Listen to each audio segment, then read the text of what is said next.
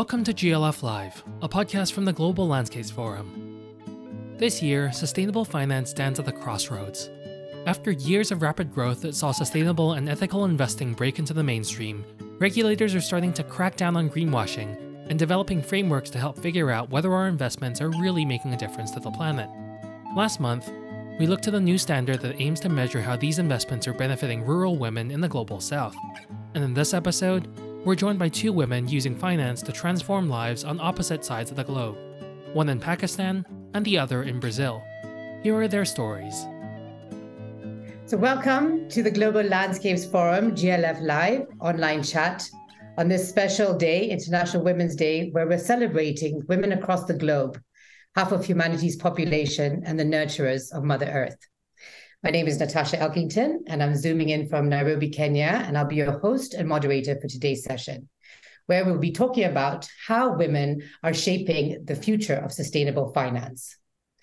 This is also in line with GLF's Luxembourg uh, conference, Finance for Nature, which just ended yesterday, and also celebrating GLF's 2023 edition of the 16 Women Who Are Restoring the Earth, and um, it's an honor and a privilege that today I'll be speaking to two of those women um, uh, Maria Amalia Souza from Brazil and Dr. Ayesha Khan in Pakistan, uh, who's named as the investor for this edition, and Amalia is named as the philanthropist.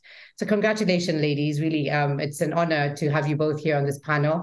And I look forward to how our session will unfold. I guess we'll start with you, Ayesha, to give us a, small summary of um, what you do and the work that you're involved in for our audience, and then we'll hand it over to Amalia. Thank you so much, Natasha, and happy Women's Day, everyone. There's such an air of celebration about this moment right now, and it's so exciting to be here in this conversation with you and everyone else who's listening. As you mentioned, I'm joining from Pakistan, a country that I guess some of you may have heard of in the context of the floods we had last year. So, really, very much in the center of confronting the worst of climate catastrophe as it comes.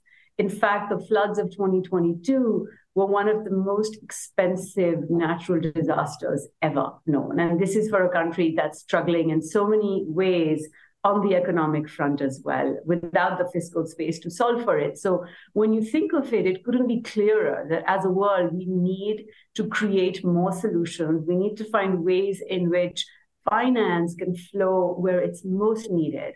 And I think a way to do it, you know, given that it hasn't happened, I uh, assume that we really need to try a different way of doing this. And that means we need to think really hard about diversity of decision making. Who is shaping these flows of capital? Why have they not so far reached where they're most needed? How are we even defining success? So, all of these are questions that I think the world is thinking about far more seriously than I have ever perhaps experienced in my lifetime. And that makes me optimistic. And I truly, truly hope that we're coming towards a space in which we can agree on what it means. What does success mean? And how do we make investment decisions, not just keeping in mind profitability and short term returns, but really keeping our people and our planet at the center of it. So that's where I'm starting off. And again, I am based in Pakistan, a country that doesn't rank very high on gender indices, unfortunately. It has some of the most amazing women and men and people in this world, but it is often at the bottom or next to the bottom in terms of gender equity particularly in spaces you know women aren't present in the workspace to begin with and where they are present, the agriculture sector as an example, they're mostly doing the labor and they're not really responsible for making any of the decisions around how those workplaces are structured, what actually comes out of them. So again, there's there's a space in which things need to shift. And so the work that I'm doing with Acumen is a step in that direction. It's a step in saying, let's think of capital as a means, not an end let's start investing in businesses that are not just there to make a profit. It's important to be sustainable, but at its core, we need to be solving for these really challenging problems confronting humanity, and in this case, in Pakistan as well. So we're setting up Pakistan's first climate fund. It is an equity fund. It follows a blended finance structure, which is really relevant for risky markets and able to, to allow them to attract commercial capital. And uh, needless to say, there's a strong gender focus across the fund as well. I mean, agriculture is a sector where two out of three women who are in the labor force in Pakistan, there aren't many, I wish there were more, but two out of three women are in the agriculture sector. And this is not very different from many other developing countries as well, where you see much of agri labor force be female. But again, unfortunately, none of the decision making power, none of the ability to capture the capital or gains from those uh, labor uh, hours that they put in. So the fund is going to focus on making these investments. It'll be the first of its kind in Pakistan. It likely is one of the first few adaptation focused funds in a country globally. And we hope it creates a blueprint for other countries that are also confronting this massive climate catastrophe and are struggling uh, with traditional agri sectors, sectors that are leaving so many people out and are just absolutely unable to adapt to how the world is changing on the climate front. So that's what I do, and we'll talk more about it. I'll pass it on to Maria. Well, um, my name is Maria Amalia Souza, and i am founder of Casa Social Environmental Fund. Uh, and the proposal of this fund is is innovative, is a, is a similar idea with a different history and background. So we the founders were all active active members of the environmental uh, work in South America, and for decades we were watching resources supposed to be protecting big our big biomes, you know, like the Amazon, like the wetlands and the savanna and the Chaco, and all, all of these very rich biodiversity rich places, uh, going to very large, large organizations that do good work, but that that we never thought was enough to to change the scenario because we have known and seen and now even science has proved uh, that the people protecting these places are the people who have lived there for hundreds, thousands of years. You know, if you look at the the data now, 80% of the forests standing on this planet are indigenous land. So, what more do we need to convince ourselves that they are the ones who know how to do? But incredibly enough, they don't get any money, any any investment to be able to you know, to first of all to protect their lives and their livelihoods and their territories. They're in constant violation and all the time. And of course, they have been trying to protect that with their lives. And we know that because we get the news, you know, and, and we see the the numbers. And this is so so amazing. So what we decided to do was we were going to invent something different, something that actually could meet them where they are.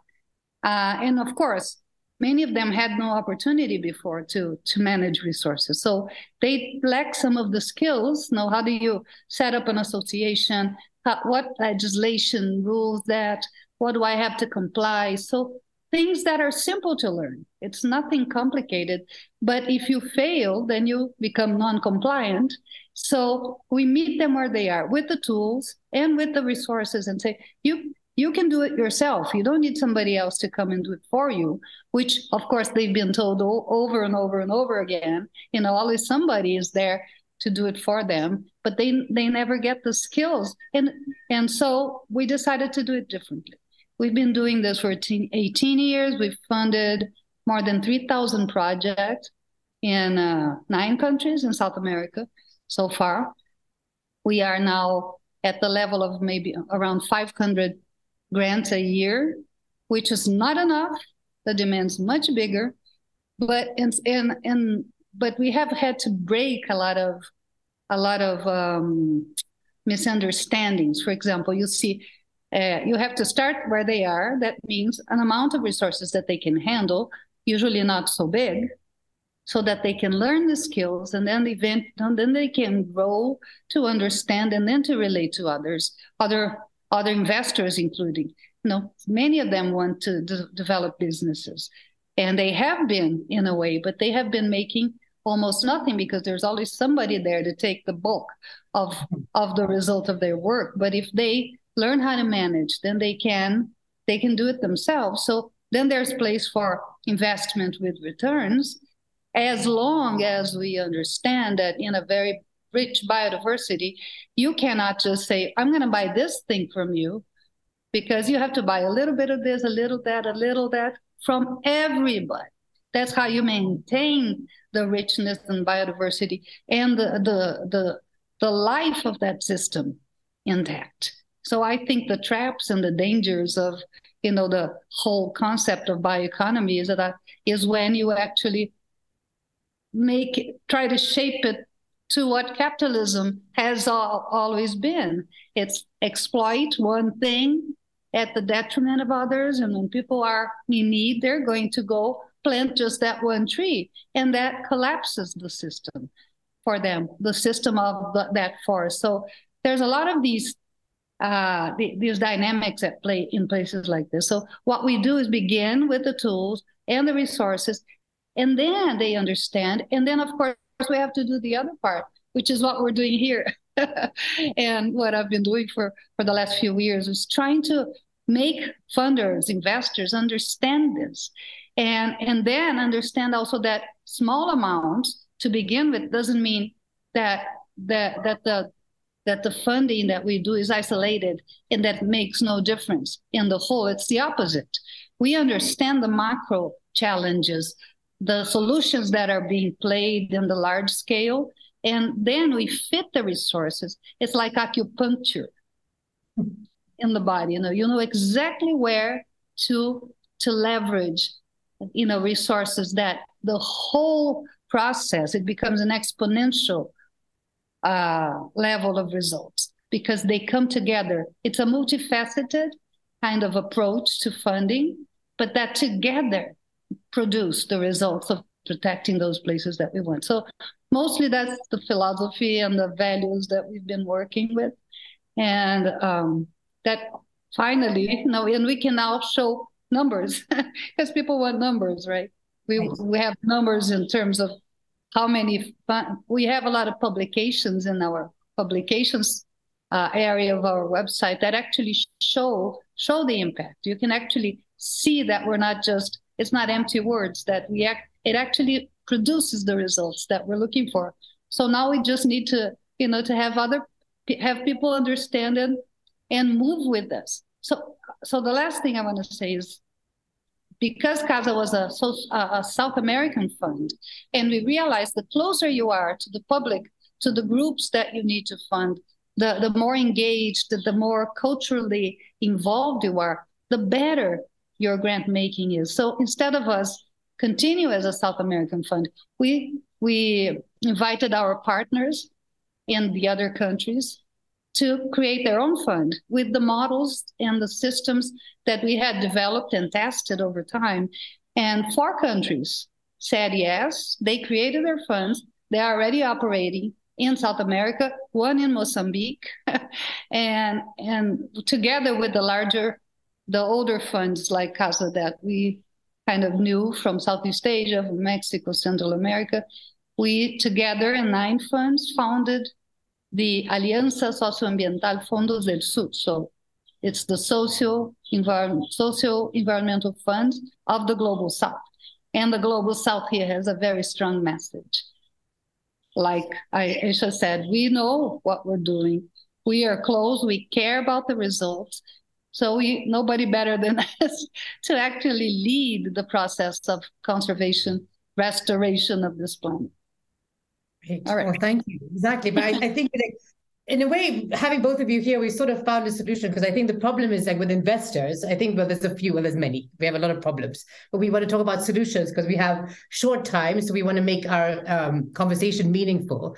But I think what we discovered is like in in Ayesha's world, in the investment world, it's it's a boys' club which needs to change. So in terms of women's roles there, we need to, that needs to change. And then in terms of where you're working, is the protectors of uh, the land are mostly women, whose resources are not reaching them. So there's these gaps, but in a way, you're able to maybe you find maybe solutions to fill them because you prove that you can do it this way and you've broken the boys club scenario where we have to change, I guess, the ethos of profits before people. And that's what's got us here today.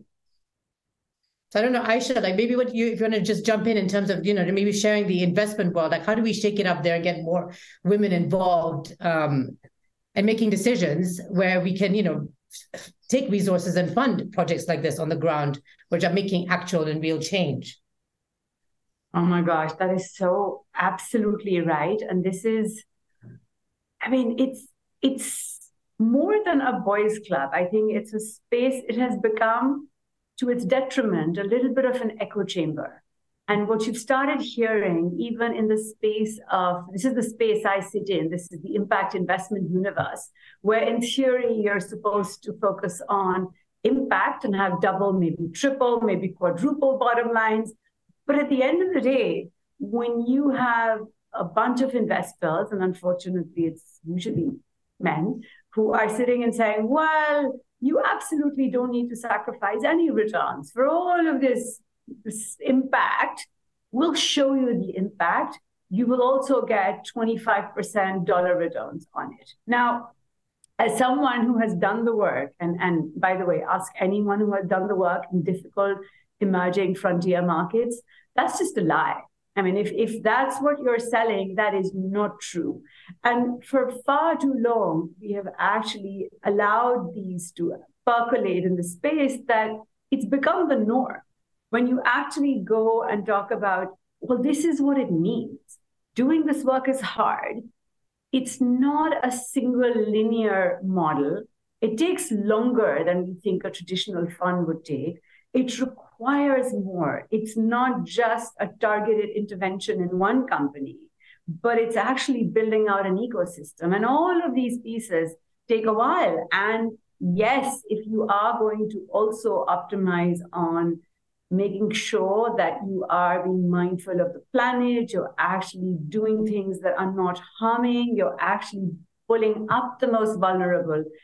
You are going to do things in a way that is not going to just be reflected in the profit numbers. So I think there's overall a need for all of us to get honest about it, no matter what the, you know, and we all face these pressures. I mean, I face it sometimes. I'm being told, just amplify this and amplify that. But, you know, I think we need to be honest about what it means and what is the role of finance. And I think also just start talking about the successes a little bit more.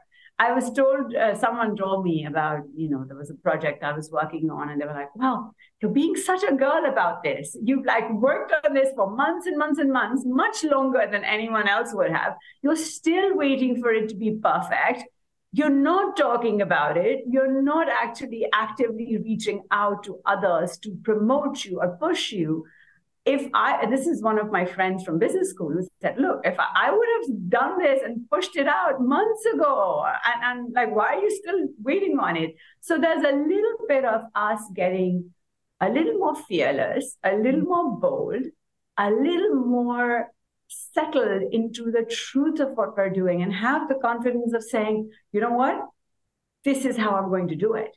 And the world absolutely needs that. I mean, yesterday when we were talking about diversity and decision making, gender is one vivid part of it, but we need so much more diversity of decision making. We need to hear the voices that are not heard because even from the commercial side of things, where I sit, you cannot make viable decisions without really listening to people and stakeholders and not just the stakeholders that conventionally come up, but really think through your stakeholders. If you're an agri business, you got to start with the farmers. You have to think about all the various components of the supply chain that you're addressing. Think of all the other stakeholders and think of what it is that you're actually doing and connecting to.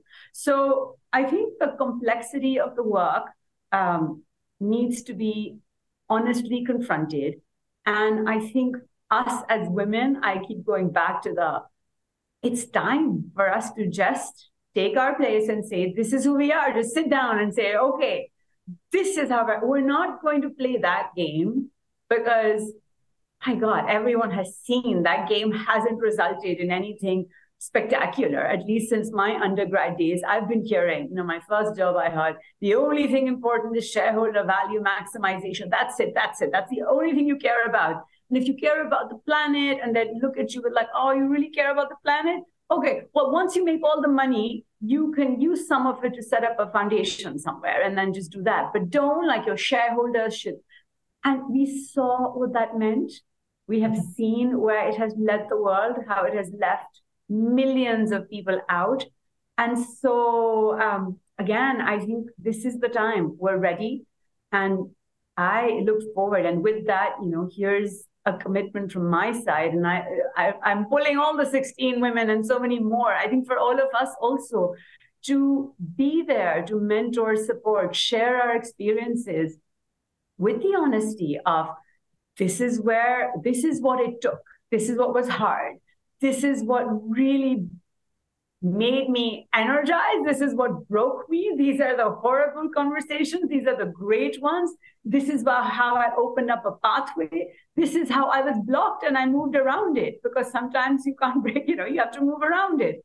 So, um, so I think there's also a role for all of us who have been given these platforms and spaces. And we're so grateful to GLF for also just, you know, giving us that honor and that space to then put that forward and connect and share and lift up the whole ecosystem in doing so. I think, uh, as I said to you yesterday, I'm very optimistic about where we are right now and what lies ahead. And really just looking forward to what the next couple of decades will bring amazing women, more diversity, better decision making, um, the world not fraying in the ways we're seeing it right now. It seems like a, you know, all our conversations are about conflict and profit and inflation, but there's so much more that we need to be working towards.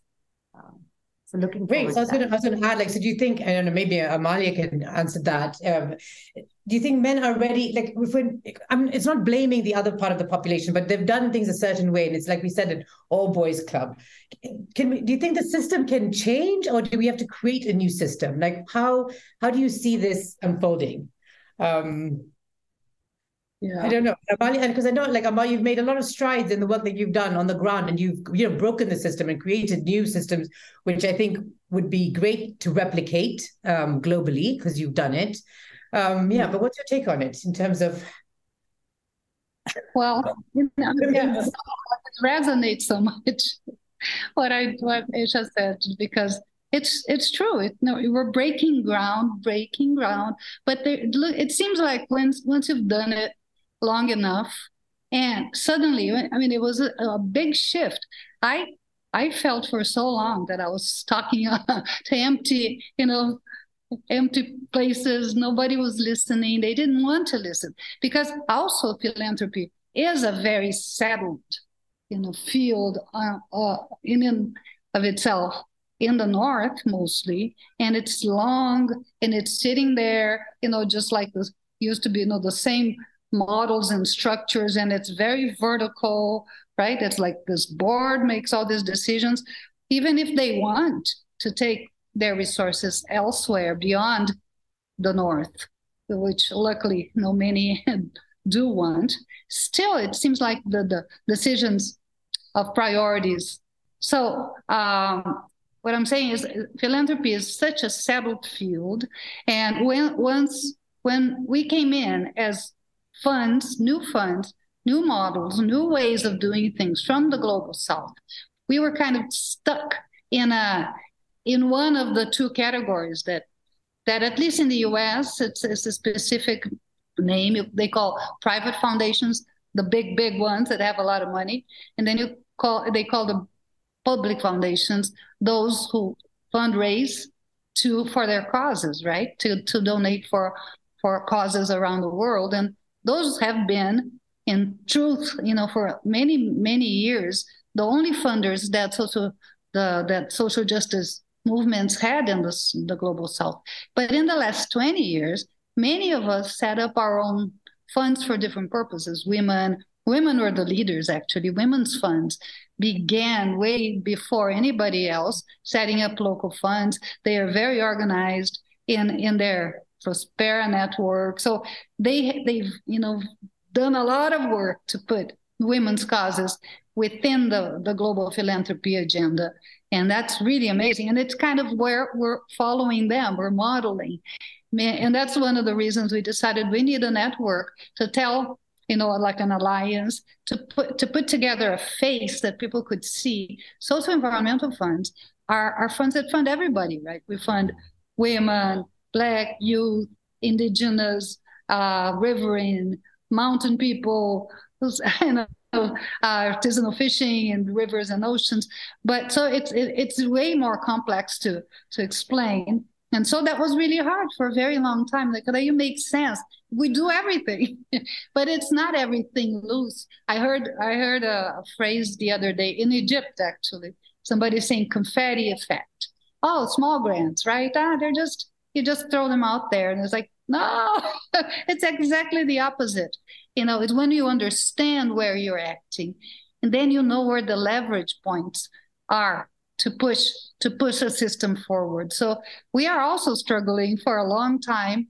And of course, I think I'm turning 60 this year in a month. and and somehow that kind of gave me the freedom to just speak my mind recently. It's like, you know, I used to be more subtle, more okay, you know, and I, I can't do that anymore. And I guess that's one of the things we talked about yesterday. We just had to get the megaphone. We just have to speak our minds right now. We have no more time. This planet has no time if we don't act right now. So, and if it takes, it's going to take women because somehow we work way, you know, although we're very smart, uh, uh, don't underestimate that, but we we we place our decisions so much in the heart realm, right? We care about this. We care and we learn and we become specialists, and like all of these women and so many more. You know, we become specialists. We know what we're doing, and we had to work harder than anybody else to be heard. And so it's only together that we can do this. So yes, no I think we have to create new systems, and we are creating new systems because those old ones, they're failing us. And you know, I I, I remember uh, Greta screaming in the faces of these Davos business people, "We're not going to forgive you." You know, they don't hear. Did they hear anything she said? And most of them were men over there. So we we here, right? And we have to do something different, and we just have to break these systems and these paradigms. Be, and we have no more time. So now we just have to put out the word. We have to break, break, break the silos also, right? And then and, and just move our our aims and our new structures toward a better future. Just to finish, there is a, something I learned from a a wonderful master, Joanna Macy. She she has been teaching systems thinking dynamics and and how to actually apply that in our lives and she uses a model that to me works for me works so wonderfully that we are living at a time of the great turn mm-hmm. from the industrial growth society to a life sustaining society and to do that we need holding actions. We need to you know hold on and and slow down the destruction. We need to build what she calls gaia infrastructure. So it's not alternative. It's the things that need to work. New structures like like finance like uh like ways of occupying large you know large systems producing food. It's all it's new and old because it's how it used to be when it was sustainable. We just broke all of those sustainable ways, and so we have to rebuild those. And in the third level is, of course, awareness raising, and and that's what we're doing all the time. I guess when we have these places and these platforms, and and that have been, you know, so widened by being part of this amazing group. You know, so GLF really helps us to take our causes way beyond the you know the borders that we we were able to do alone so that's it. thank you Dr. Ayesha, do you want to jump in and add to um, anything that Amalia's just um, spoken about? Yeah, I think what she's saying is so important. This idea of creating new systems, of hmm. uh, power of action. I keep coming back to that because I think we just need to start. We don't have the luxury of being able to spend a lot of time reflecting or wait for others to do it. I think in everyone is this ability to affect change and move towards what we know is a better world for all of us, right? We're just getting into a space where if we don't do that, I think it'll be unsustainable. The planet will be unsustainable for all of us. And so I just, again, the power of action, just start wherever you are, whatever it is that you're doing, have faith in the strength of your ideas as you're moving towards what you think your north is. I think with Maria, with myself, with so many of these amazing women and men and people out there who are actually pushing for social change, what differentiates the ones from those who, you know, I was smiling when I heard Maria say it's been 18 years. I've been, I never realized it. But it's because she's driven by action. And you gotta mm. be you one foot in front of the other. You keep moving, you keep moving, you keep moving. And before you know it, people, things, entities, organizations are moving with you, and you've actually affected change. So if I could leave just one thought, it would just be this um, just start move, do. The world needs it. Oh, that's, that's a great advice. I guess um, towards the end of our conversation, I was going to ask you for your advice and wisdom, and I guess we've already um, shared that, uh, you know, with our audience. Um, and I guess for me, more so also would be talking about when we talk about women and the global south and indigenous people and local communities i think we all kind of fit in the same we're all in the sort of the global south bucket even like you know uh, women of color in north america i think we mentioned yesterday you know it's all everyone who's sort of like the underdog you know fighting for the cause of the earth that's been sort of uh, marginalized and sidelined you know up until now.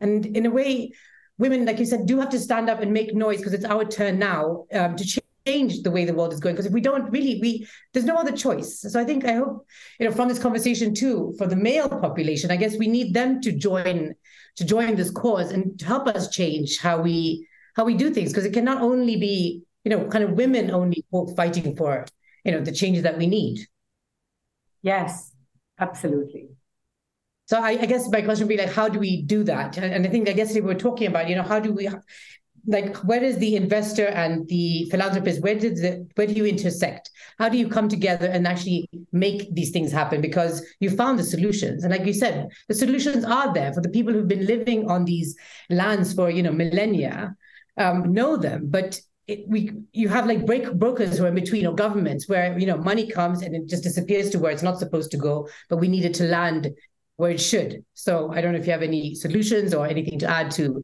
to that. Let me aspect. just say one, yeah, one thing that comes to mind in this path, and I, I bet everybody else who's doing something different had to go through this. You you you know you you have a vision, and and you know. you know it could work you know you could get there but almost nobody else can see that except you so I bet there's a lot of people uh, out there, no, not just women, but wondering. And then you begin, and then people say, nah, that's not going to work. No, you don't. No, it's just another one of those things, right? That don't we hear this all the time. And and the thing is, don't give up. If you see a new way, you're breaking ground and you just have to believe. And if people can't, even close people, to you you know they if they don't see that it's okay. They can come along if they trust you. And then eventually it will open up. And like it happened to me so many times even in my team and i think wow you know I, couldn't see it then but i see exactly what you mean now i think this this spreading you know multiplying the model that we created across the globe was one of those things that like one day i said okay we can't be doing this alone. So we need more people like us doing things. Let's teach them. So we began. It's like, okay, we can do hey, you want to do this? Hey, you want to do this? And suddenly, and then we launch something. It's a new idea. It's this alliance of global South funds. And we had no money, of course. We had nothing. We don't even have a process because we just had a this is important. We're just going to put our faces out there. And suddenly, a big new funder that wasn't even in the playfield said, We're going to give you $8 million to mm-hmm. start your alliance. You're like, What? there is somebody, then people are hearing, they are seeking, even the funders now, as we, and, and the new resources that are coming up, they're looking for new ways. I, I bet they're seeing that whatever old ways aren't really working, no matter how beautiful the materials are that they produce. No, selling you an idea it doesn't work. It doesn't work, or it works partially. No, I'm not just going to throw everything out, but it doesn't work. You know, to to the end of what it needs to happen in this planet. So that's, I think, for me, the big thing. Just believe. You know, sometimes you're going to doubt yourself. Just keep going because you're going to break ground and that's what we need right now and and i'll add one thing i think there's you know the more i look at systems the more i'm struck by how deeply interconnected everything is. So the space occupied by philanthropic capital connects to impact capital connects to commercial capital connects to public sector capital. The companies connect individuals connect and you know talking of what's old and what's new uh, there's this um, word uh, from i think it's an african philosophy of ubuntu you know. Sure. i am because we are. And it's and uh, uh, you know it's not a new concept. It's been around forever. Getting back to that, really realizing how interconnected the world is because of climate change, we're seeing it in ways that are so vivid that even if you wanted to believe in borders and genders and all of these things being rigid categories that you know have specific roles and contexts, we're seeing how that's just not true. So we are connected. And I think as we think through building these solutions, bringing out those connections, bringing out those ways in which we each affect each other, wherever we end up being, I think that does lead to more partnerships, more people coming on board. And we can't do this. I mean, this is all about partnerships. It's uh, when we think of imagining the world as it can be, it's never a small group of people or the women or you know this one or that one it's all of us coming together and that collective consciousness of what is it that we need to be aspiring to while keeping in mind that we really are deeply connected uh, in so many ways that we aren't seeing as vividly as we could be. So um, so that's my hope and that's what i'm actually seeing as well. If you're stubborn enough and you know ignore all the people telling you you can't do this. What are you talking about? Why would you do this? Ignore all of that. Just keep going. You'll find the allies and the partners and um, i've seen it happen maria. I'm sure you have too natasha. I'm sure you have as well. All the while recognizing that i can speak for myself i you know i may not represent the average pakistani women the rights and opportunities that I was able to get were absolutely not available to millions and millions of other women in Pakistan who have capabilities and who have the ability to contribute, but they just don't have the opportunity, the context that they're in, the social economic structures that they're trapped in. So, keeping in mind, how do we unlock that human potential in all of us? Women happen to be in my part of the world particularly disadvantaged, but there's so many who are disadvantaged in addition to women, minorities, so many others. How do we unlock that human potential? How do we work together towards moving again to a world that's more like where it should be versus where it is? Uh, exactly. To start. Yes. So um, I think, I mean, we've had such a great conversation, and you know, even I think found solutions to like you know issues that we're facing. And i think it's like maybe it's like the tip of an iceberg because it's a conversation that needs to continue and um, it needs to be involve more people. Like you said like even you know if anyone's interested in the audience for finding out more about what everyone does it's on the glf landscape uh, website and then um, on the landscape news where you can find out about how amazing you know the work that all these 16 women and more are doing. So i think you know from our chat what i've taken what I take from it is that we need to grow our networks, I think, um, to be bigger. We need to get more diversity, as you said, as in the decision-making panels. We need to get more women there. Um, I think we need to connect more, have more conversations, and as you said, you know, break systems or change them. Um, if we're going to have hope for for a future. And I guess to end, what would be lovely, maybe to speak to young women out there who are, you know, who are now the generation who are born into this world that we've created and not very proud of at the moment. I mean, you know, like what advice would you give to young women out there um, who are, you know, who really do care and are passionate, or even just young people in general? Because we, as we said, we need men and women to be involved in how we're going to, you know, navigate through this crisis. Yes, please. Like, what advice would you have for the young, the youth out there in terms of how we're going to, you know, in finance? Maria, and, you want to take this first, and then I'll jump in. Well, I was thinking that they have so much more to teach us. There, we we're seeing now how bright, you know, when they are engaged, they really are, and they're inventing their own systems, and they're going out. You know, look at these movements that we just, you know, the restoring the the you know, the Greta and all the others who are just moving the world towards a cause, towards having a future, right?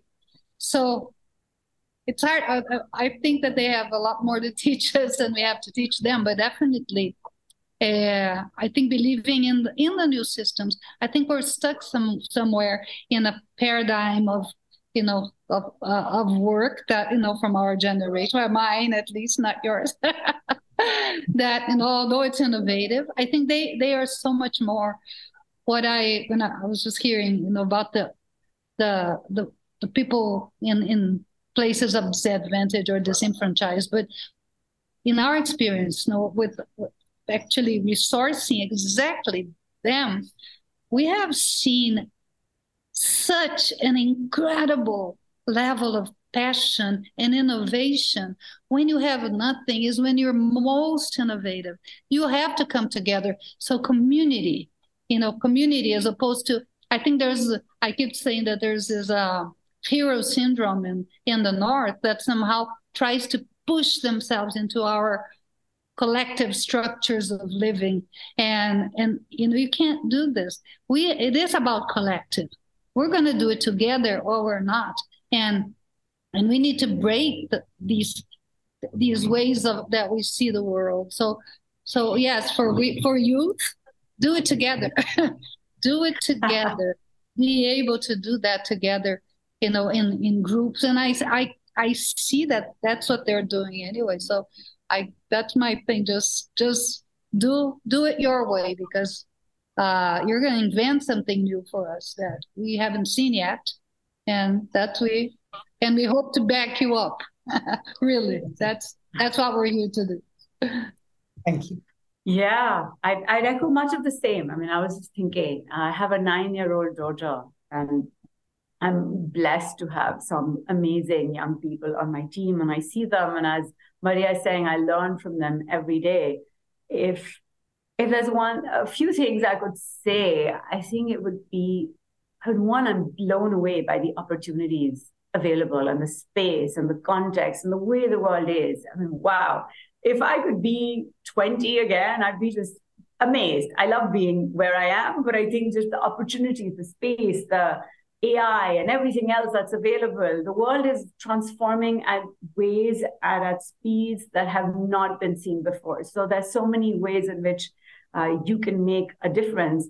I think my only nudge would be, you know, don't don't let the perfect be the enemy of the good. Sometimes I notice that there's this uh, expectation of things being a certain way, and uh, only when conditions are perfect we can get in just get in. It's it's always going to be imperfect. You are bringing something so amazing, the energy and the, the power of youth um, the great potential of opening things up, you will change it just by being there. I think, Maria, you've mentioned Greta, that there are many other young people who are throwing things open. And uh, we need more of that. So be bold, jump in, don't worry about what doesn't exist. You have the power to create it. And uh, we're really just watching you and cheering you on and there to support you as, as we can. That's beautiful, really. Um, thank you. I, I think it also, like you're saying, just to add to that, even these conversations that we're having today with youth and in terms of gender um, identity, you know, like there, where there's a lot of, you know, conformities or um, that we've built over the years that are being broken down right now, which are re helping rethink um, and retell the narrative, which is, I guess, you know, exciting. And I think we have to be on that vibration um, if we're going to change things rather than staying in the problems and you know continuing in there. Um, i mean this has been an amazing conversation. I really i thank both of you for all your insight and your wisdom. And you know i hope that our audience goes to you know check out our you know 16 women who have been honored um, this year in 2023 to learn more about what you do how they can get more involved. But I think, you know, like what I've also taken this uh, from this conversation is about the feminine principle. I think that's lacked you know, for many years. And we need to just kind of bring that back and bring in more balance into finance because I think that's what's there's no feminine principle. Like you said, it's ego fear based, where we need to move into a compassionate phase and working together just to change. Um, so thank you for the opportunity and the privilege to have this moment with you. Um, I hope we, we can carry on the conversation somehow um, after this um, and wish you an interna- happy International Women's Day. Next up on the GLF Live podcast, join us in two weeks' time on the 2nd of May to find out how Africa can solve one of its trickiest development dilemmas.